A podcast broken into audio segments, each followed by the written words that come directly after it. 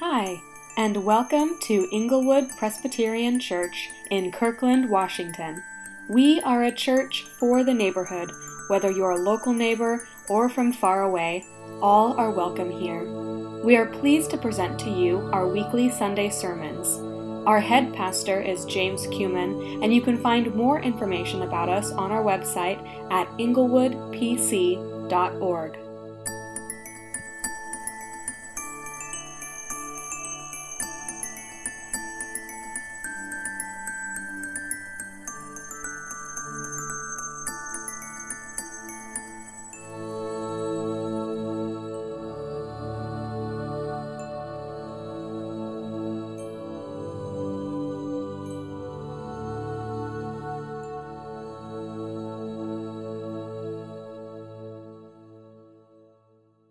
Good morning. And yes, Christmas came early in the Schlicker household.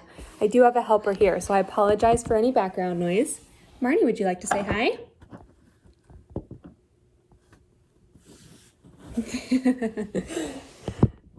Today's scripture reading is from Ruth chapter 4. No sooner had Boaz gone up to the gate and sat down there than the next of kin, of whom Boaz had spoken, came passing by. So Boaz said, Come over, friend, sit down here. And he went over and sat down. Then Boaz took ten men of the elders of the city and said, Sit down here. So they sat down. He then said to the next of kin, Naomi, who has come back from the country of Moab, is selling the parcel of land that belonged to our kinsman, kinsman Elimelech. So I thought I would tell you of it and say, Buy it in the presence of those sitting here and in the presence of the elders of my people. If you will redeem it, redeem it. But if you will not, tell me so that I may know, for there is no one prior to you to redeem it. And I come after you. So he said, I will redeem it. Then Boaz said, The day you acquire the field from the hand of Naomi, you are also acquiring Ruth, the Moabite, the widow of the dead man, to maintain the dead man's name on, my, on his inheritance.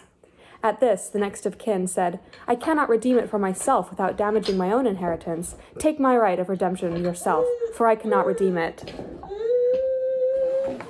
Now, this was the custom in former times in Israel concerning redeeming and exchanging. To confirm a transaction, the one took off a sandal and gave it to the other.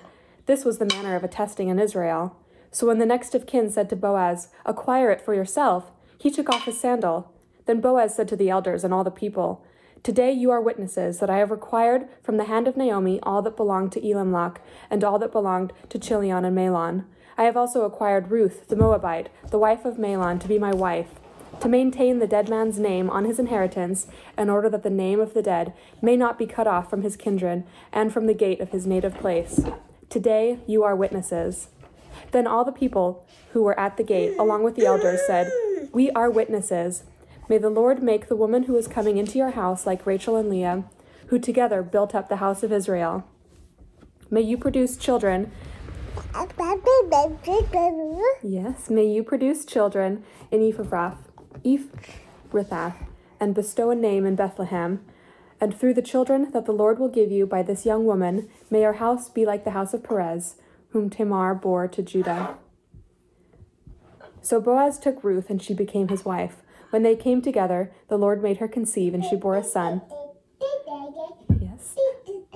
Yes. Then the then the women said to Naomi, Blessed be the Lord, who has not left you this day without next of kin, and may his name be renowned in Israel. He shall be to you a restorer of life and a nourisher of your old age, for your daughter in law, who loves you, who is more to you than seven sons, has borne him. Then Naomi took the child and laid him in her bosom and became his nurse. The women of the neighborhood gave him a name, saying, A son has been born to Naomi. They named him Obed. He became the father of Jesse, the father of David. Now these are the descendants of Perez. Perez became the father of Hezron, Hezron of Ram, Ram of Amminadab, Amminadab of Nahshon, Nahshon of Salmon, Salmon of Boaz, Boaz of Obed, Obed of Jesse, and Jesse of David. This is the word of the Lord. Marnie, say thanks be to God. So, uh, a question for all y'all Has Jesus messed up your life yet? Now, I know that's probably not a question you're expecting to hear out of a pastor's mouth, but it's a legit question. It's honest question. Has God come in and utterly upended your life yet? And I ask this not just because there's lots of stuff around us that's upending our lives, but in relationship to God, have there been ways that God's arrival in your life through Jesus has completely messed with things? Because we see that again and again in the Bible, right? Like Peter, the fisherman, perfectly content. They're doing well. They've got some hired servants, at least a couple boats. And then Jesus shows up. You can read the story in Luke 5, and it completely changes Peter's life. There's a guy named Saul who was an up and coming rabbinical student, the best of the best with the degrees, the mentors.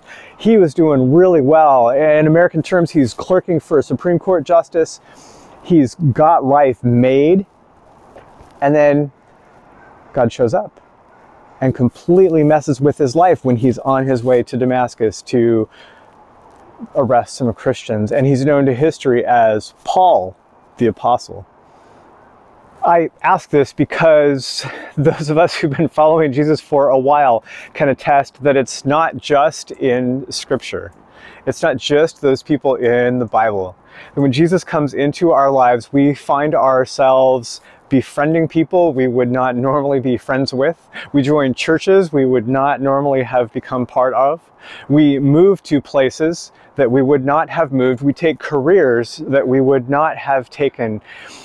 Jesus comes into our lives and we find ourselves giving ourselves to others around us in ways that we would never have done before Jesus comes in and disrupts everything for good we see these ways that God disrupts our lives in all kinds of ways throughout the book of Ruth. And uh, go back and read the first three chapters. This week's chapter four, uh, you can listen to the sermons and engage in that way from previous weeks. But for this week, let's let's focus on Boaz.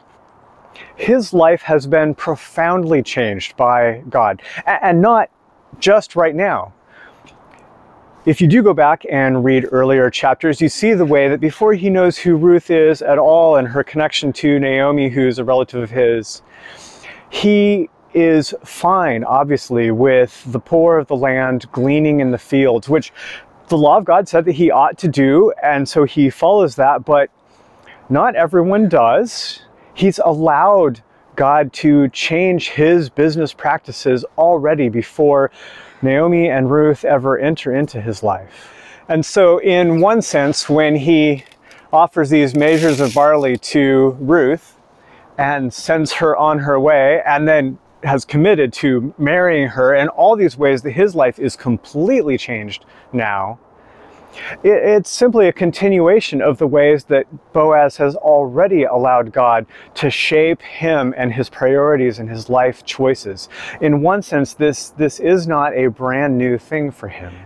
And this is a disruption, as we see in the interaction with Mr. So and so.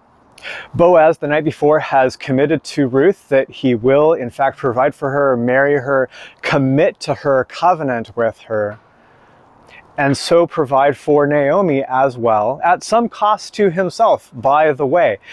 And so Mr. So and so arrives at the town gate just as, by happenstance, wink wink, the author gives us, by happenstance and God's providence, this other Redeemer, this man who is slightly closer in relationship to the deceased Elimelech, arrives at the town gate right as Boaz is sitting down and so Boaz, being a man of action, immediately gathers 10 of the elders of the town, the rulers, to be witnesses for this legal transaction.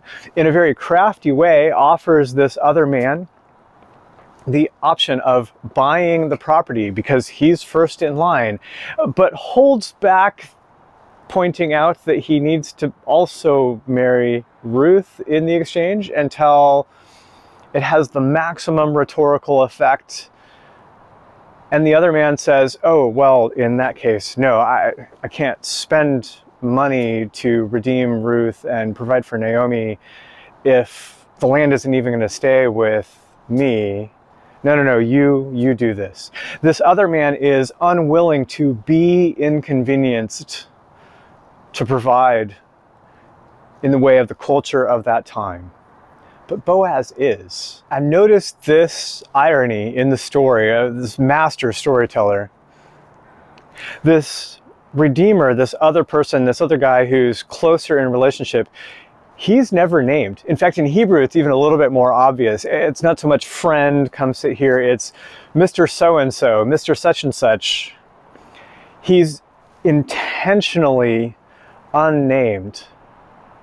Whereas Boaz, 3,200 and some years later, we're still talking about him and Ruth and Naomi because these are the people who were willing to let God disrupt their lives. And let's just acknowledge the obvious marriage on its own is a dramatic disruption to life. It's a good gift of God, as is singleness, by the way. But marriage has a particular effect of utterly transforming a person when that covenant commitment is made. Anyone who's been married can tell you if you do not let marriage change you, you will not stay married very long. And in some ways, marriage will change Boaz perhaps even more than uh, many other couples. After all, he, as an upstanding, wealthy pillar of society in Bethlehem, is now spending his money to redeem Ruth and Naomi and marrying a Moabite again, in our terms, as we explored a few weeks back, functionally, uh, socially, it would feel to us an ISIS refugee. His life is completely and utterly changed. And one of the key things that we are invited to understand out of this story is that our redemption, like Boaz redeeming Ruth, our redemption is not a transaction, it's a covenant commitment. It's more like a marriage than almost anything else you can use to describe it. It's walking with the God who comes into our life to redeem us. And yes, our life completely changes because any deep relationship will completely change us. Any deep relationship requires us to completely change in order to accommodate the presence of this other in mutuality and love and commitment and solidarity. Friends, the amazing good news of the gospel of Jesus is this that entering into a marriage commitment an eternal covenant commitment with God who loves us is not a one way street. It's not all us accommodating Him. Look at the ways that God has accommodated us. It's not us sort of coming up to His level at all. It's God Himself coming down to ours to then bring us with Him up to His. Jesus, who was God Himself, the second person of the Trinity, didn't consider His godness something that he had to hold on to, that his glory and honor was something that he needed to hold on to. He let it all go, we're told in Paul's letter to the Philippians. He emptied himself and took on human form, becoming in every bit like us fully human, even as he remained fully divine, taking the form not just of you know, some wealthy and important person that would be respected. No, no, no, no. Grew up in a backwater of Nazareth that was sort of a, byword for Hicksville. Worked as a tradesman for the first 30 some years of his life, preparing himself patiently for the day when his father, by the Spirit, called Jesus into the fullness of his ministry for those last three and a half or so years. No, no, no. In every way, God has accommodated himself to us. God has let his eternal being be disrupted. God the Son is eternally human with us. And if that's not disruption, I don't know what is. And it's for our sake that we would know him and be changed and redeemed into his likeness. Fun fact there's only two times in the whole book of Ruth that God's direct action, the Lord's direct work, is narrated. Well, once at the beginning, where it's the Lord who is the one who brings famine to Bethlehem, which doesn't mean that Naomi and Elimelech taken off to Moab was necessarily the most faithful response to that, but God presumably had his own reasons, probably none of which are narrated here. And yet God redeems even Elimelech and Naomi's move to Moab gets redeemed in the overall story of God's people